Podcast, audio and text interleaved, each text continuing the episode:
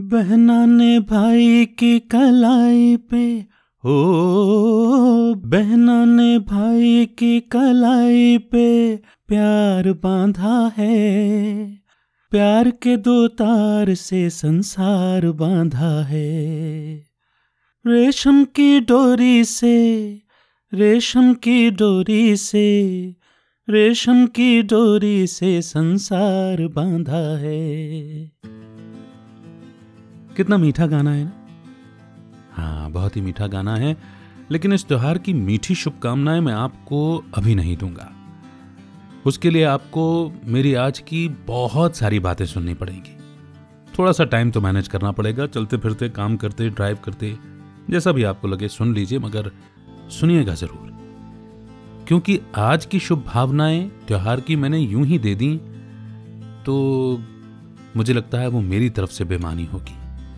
अभी कुछ ही दिन पहले हमने स्वतंत्रता दिवस मनाया ना? और हमने बात की कि बंधन या गुलाम रहना किसी का भी स्वभाव नहीं है। हम में से हर एक को आज़ादी पसंद है। मगर क्या आपने कभी सोचा है कि ये वाला त्योहार इस त्योहार में बंधन शब्द आता है, फिर भी हम खुशी खुशी इस त्योहार को मना लेते हैं? ऐसा कैसे कर सकते हैं हम लोग? क्या हमें बंधन पसंद है? मगर फिर भी हम इस बंधन में बनते हैं। आज हम जो इस त्योहार का स्वरूप देखते हैं कि एक बहन एक भाई की कलाई पर राखी बांधती है और राखी बांधने के पहले उसके मस्तक पर तिलक करती है, अक्षत लगाती है, सीधे ही हाथ यानी कि सीधी ही कलाई पर वो रक्षा रक्षा सूत्र बांधती है, फिर उसका मुँह मीठा कराती है। और परंपरा के अनुसार तो उसे वचन लेना चाहिए, लेकिन बस ये बात मान ली जाती है, अंदर ही अंदर माना हुआ है कि भाई बहन की रक्षा करेगा। मगर अभी रक्षा की बात नहीं होती, यहाँ पर कुछ एक्सपेंसिव गिफ्ट्स चाहिए होते हैं बहन को, और भाई की जेब थोड़ी सी ढीली होती है। और जल्दी जल्दी ही इस परंपरा का निर्वाह करते हुए फिर वापस अपनी दिनचर्या में लग जाते हैं। भाई क्या करेगा? इस रक्षा सूत्र को बंधवाने के बाद, और बहन क्या करेगी? इस रक्षा सूत्र को बांधने के बाद अपनी अपनी लाइफ में वो नहीं पता। मगर रक्षाबंधन का त्यौहार तो मन गया। उसके बाद खाना पीना हो गया या फिर फ़िल्म देखने चले गए, पिकनिक चले गए। छुट्टी मना ली। एक दूसरे को विश कर दिया, हो गया। यही तो है रक्षाबंधन का त्योहार। अगर सिर्फ़ इतना सा होता तो हम ये त्योहार क्यों मना रहे होते? कभी इस बात पर सोचा है? आपको वो शब्द याद हैं? जब जेनेवा के विश्व धर्म सम्मेलन में खड़े होकर के भारत का प्रतिनिधित्व करते हुए स्वामी विवेकानंद जी ने अमेरिका की जनता से और सभी श्रोताओं से कहा था कि my dear brothers and sisters और अगले पाँच से दस मिनट तक केवल आफरीन वाह वाह हेयर हेयर की आवाज़ें और तालियों की गड़गड़ाहट की गूंज थी, क्योंकि स्वामी विवेकानंद जी से पहले किसी भी व्यक्ति ने वहाँ पर खड़े होकर के ब्रदर्स एंड सिस्टर्स मेरे भाइयों और बहनों, इस शब्द का उच्चारण ही किया था। और इस शब्द में इतनी आत्मीयता थी, इतना अपनापन था, कि जिस उद्देश्य को लेकर के विश्व धर्म सम्मेलन आयोजित किया गया था कि सभी धर्म एक मत हों, सभी देश शांति के साथ रहें, उसका हल सिर्फ़ इन दो शब्दों में ही सुनने वालों को सुनाई दे गया था। मगर उन्हीं स्वामी विवेकानंद जी के फॉलोअर्स कह लीजिए फैंस कह लीजिए, वंशज कह लीजिए बाल ब्रह्मचारी थे, वंशज तो क्या ही कहूँ। मगर अगर वो मेरे बड़े भाई थे तो एक तरह से वो मेरे पूर्वज हुए और मैं उनका वंशज हुआ। तो उनके वंशज होने के नाते हम सभी आज जब कोई लड़की किसी लड़के को भैया कहकर पुकारती है और कोई लड़का किसी लड़की को या किसी महिला को बहन बहन जी कहकर पुकारता है तो हमारा रिएक्शन क्या होता है? वो हमारा रिएक्शन नहीं है। वो हमारा कैरेक्टर है।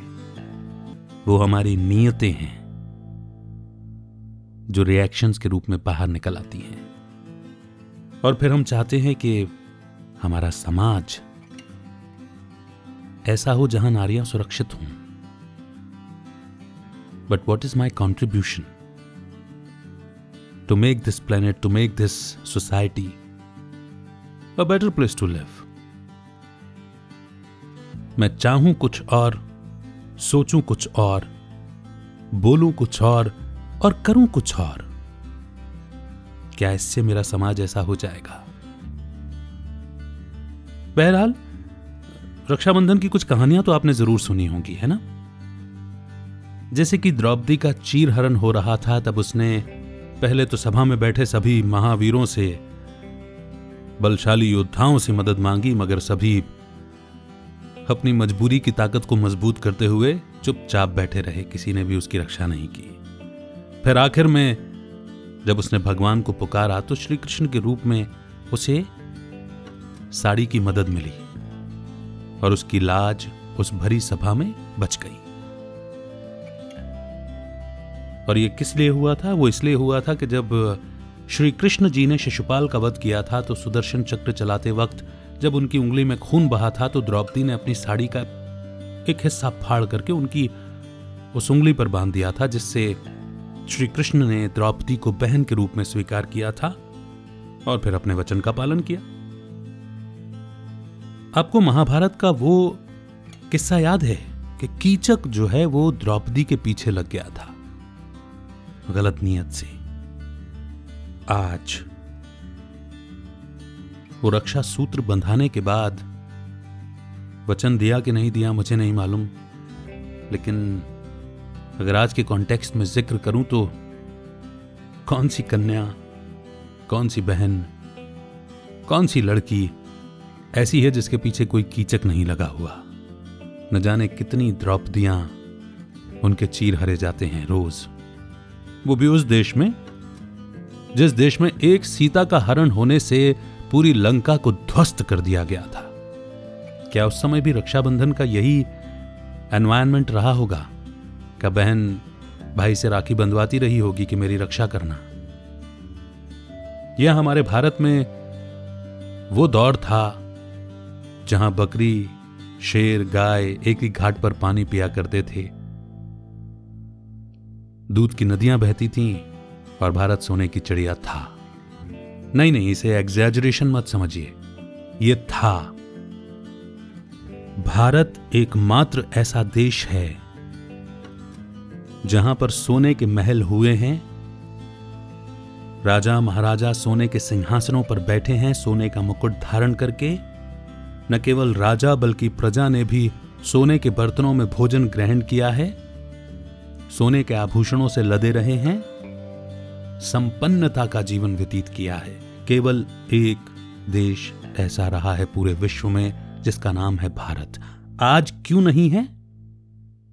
उसकी वजह, चरित्र का पतन होना है, न कि किसी और का बाहर से आना और हमारा हमें लूट लेना।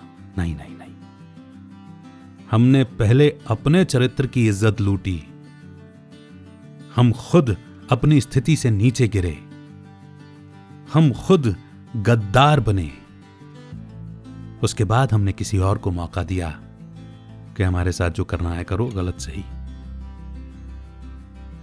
ये रक्षाबंधन ऐसा कभी नहीं मनाया जाता था जैसा कि हम अपनी एज, अपने एरा में देख रहे हैं। यदि आप अपने माता पिता से पूछेंगे, और अगर आप बड़ी उम्र के हैं तो आपको भी याद होगा कि पहले ब्राह्मण सभी के घर पहुँचा करते थे और रक्षा सूत्र जो है वो घर परिवार के सभी सदस्यों के कलाई पर बांधा करते थे।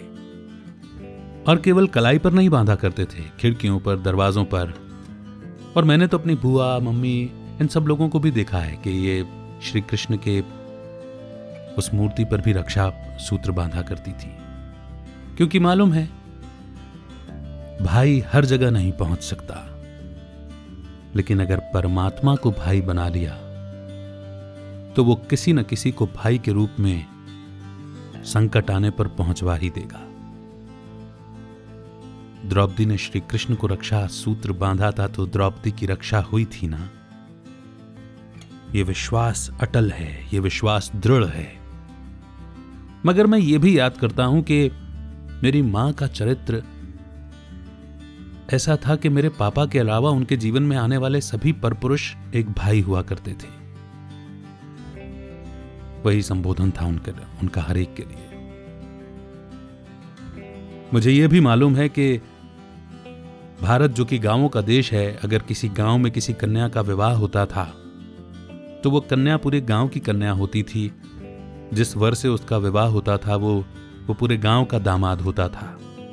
और वो कन्या अपने हम उम्र हर एक की बहन ही होती थी। इस बदले हुए जमाने की तरह दोस्त की बहन में भी एक ऑप्शन देखें, ऐसा चरित्र नहीं हुआ करता था इस देश का। सोचिए कि एक बहन से रक्षा सूत्र बंधवा करके एक भाई अपने घर के बाहर निकलता है। ठीक है कि वो अपनी मर्यादा की हदें पार नहीं करता, लेकिन उसकी आँखों में वही महाभारत के जमाने वाला कीचक आ जाता है और वो एक कन्या को, जो कि आज के समय की द्रौपदी हो सकती है, उसे उसी कीचक की नज़र से देखता है। क्या इस चरित्र में रक्षाबंधन का मनाना सार्थक है? आपको सीता जी का किस्सा मालूम ही होगा कि जब लंका में रावण उन्हें ले गया तो एक तिनका उठाकर के उन्होंने सामने रख दिया था कि इस तिनके को भी पार कर दिया ना, रावण तुमने तो मैं तुम्हें महाबलशाली मान लूँगी। और रावण उस तिनके की हद को पार नहीं कर पाया था, जलने लगा था। अब बात तिनके में दम कहाँ से आई, जरा सोचिए। नहीं, तिनके में दम नहीं थी। तिनके में शक्ति भर दी थी सीता जी के सतित्व ने। उनकी, उनके पतिव्रता धर्म ने। उनके एक के प्रति निष्ठावान होने के धर्म ने। तभी तो सीता यानी कि एक सत्य राम की सीता। ऐसा कहलाई वो? दोष या बहानेबाजी देने की आवश्यकता नहीं है कि उस सीता के साथ प्रजा ने क्या किया। प्रजा ने कुछ भी किया, लेकिन माता सीता ने क्या किया?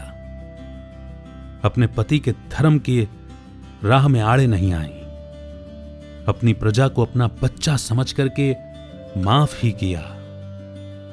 जब एक एक्टर को मालूम होता है कि उसे क्या एक्टिंग करनी है तो वो किसी से नाराज़ नहीं होता।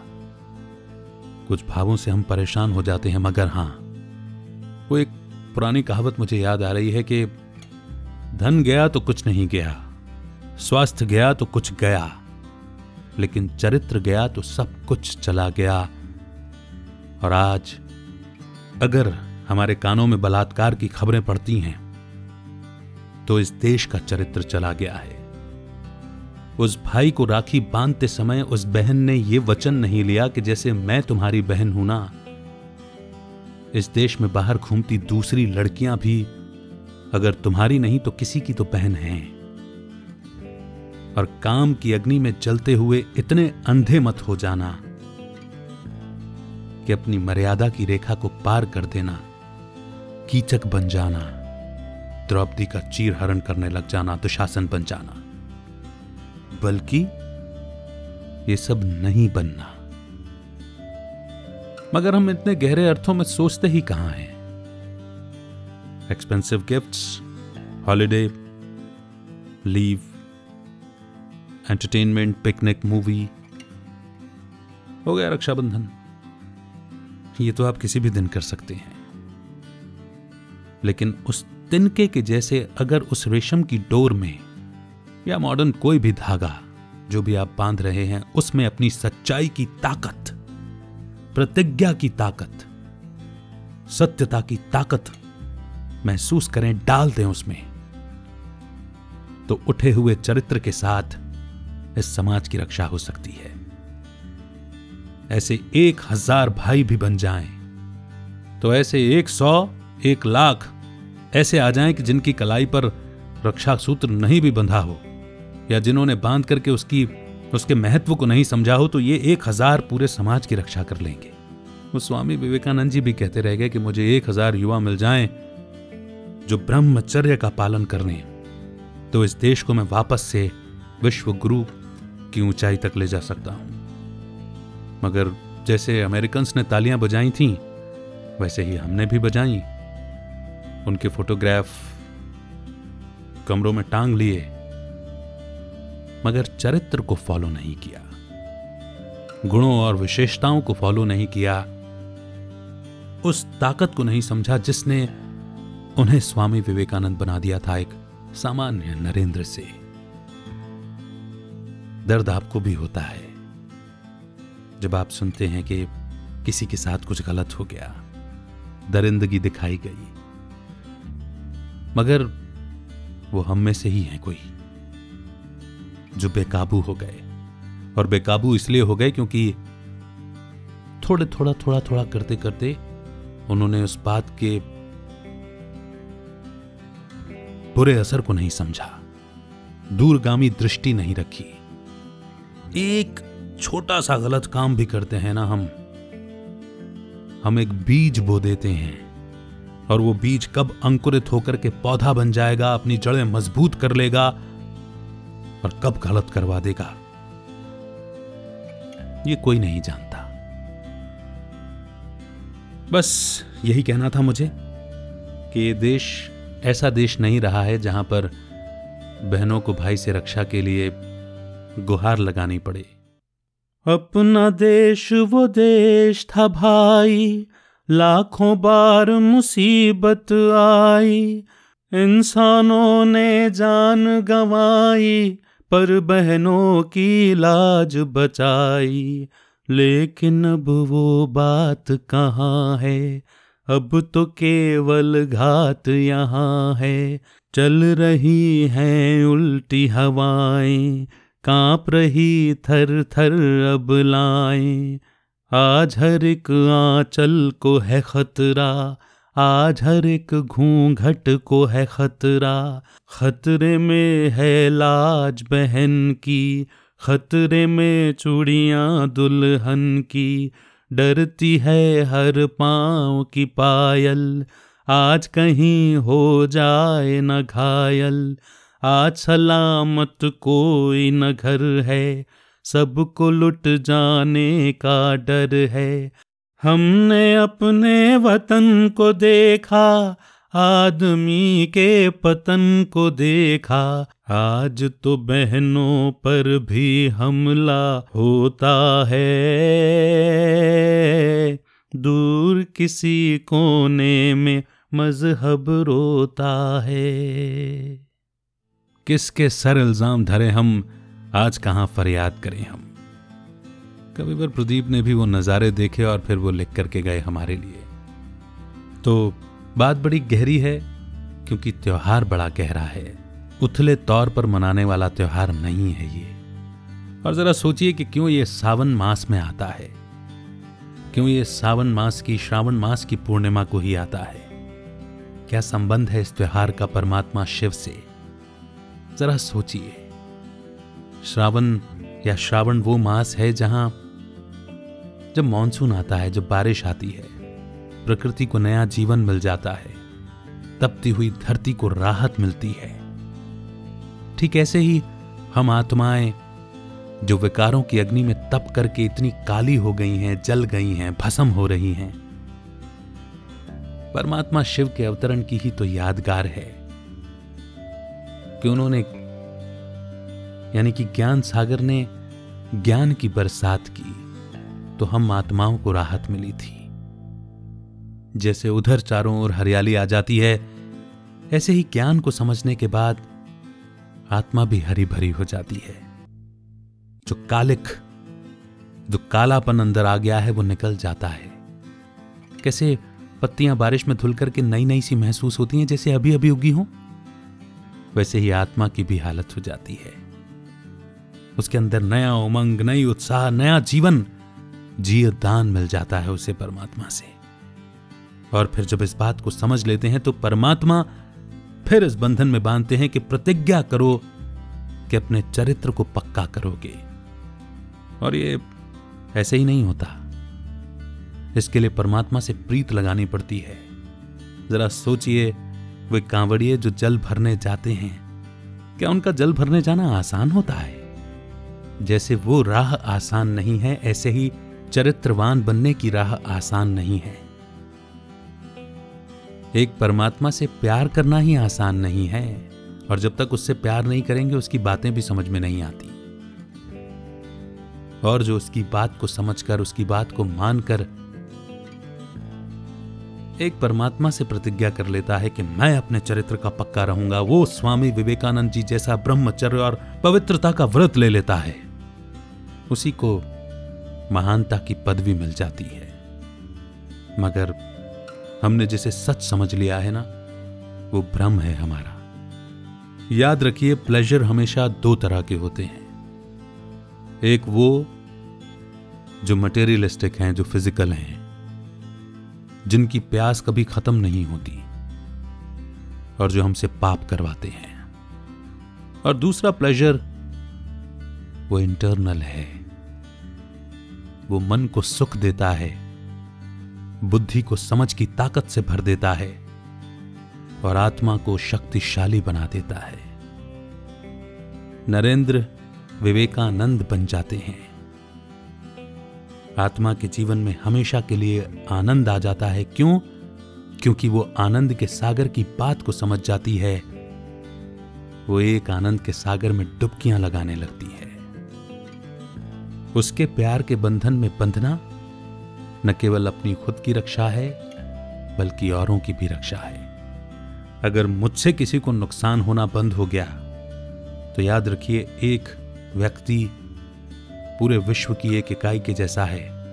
अगर एक इकाई में परिवर्तन आता है तो पूरी संख्या में परिवर्तन आता, आ जाता है। और स्व परिवर्तन से विश्व परिवर्तन, यही परमात्मा का दिया हुआ स्लोगन है। हमें दूसरों को नहीं बदलना, अपने को बदलना है। और अपने परिवर्तन से, इन बातों को खुद से समझ करके, धारण करके, अपने आसपास के लोगों को भी समझाने का प्रयास करना है। समझ गए तो उनका भाग्य। न समझे तो जैसा कर्म, वैसा फल। इस अटल सिद्धांत को कोई नहीं टाल सकता। स्वयं परमात्मा भी नहीं। तो सच्ची सच्ची राखी, यानी कि सच्चा सच्चा रक्षाबंधन का त्योहार हम मनाएँ, ऐसी मीठी शुभकामनाएँ मैं आपको देता हूँ।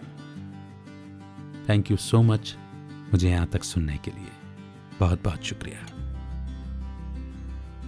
मेरा नाम है अमित वाधवा। कहानियों को आवाज़ देता हूँ को founder of podcast influencer club जल्द होगी मुलाकात। नमस्कार। जय हिंद जय भारत।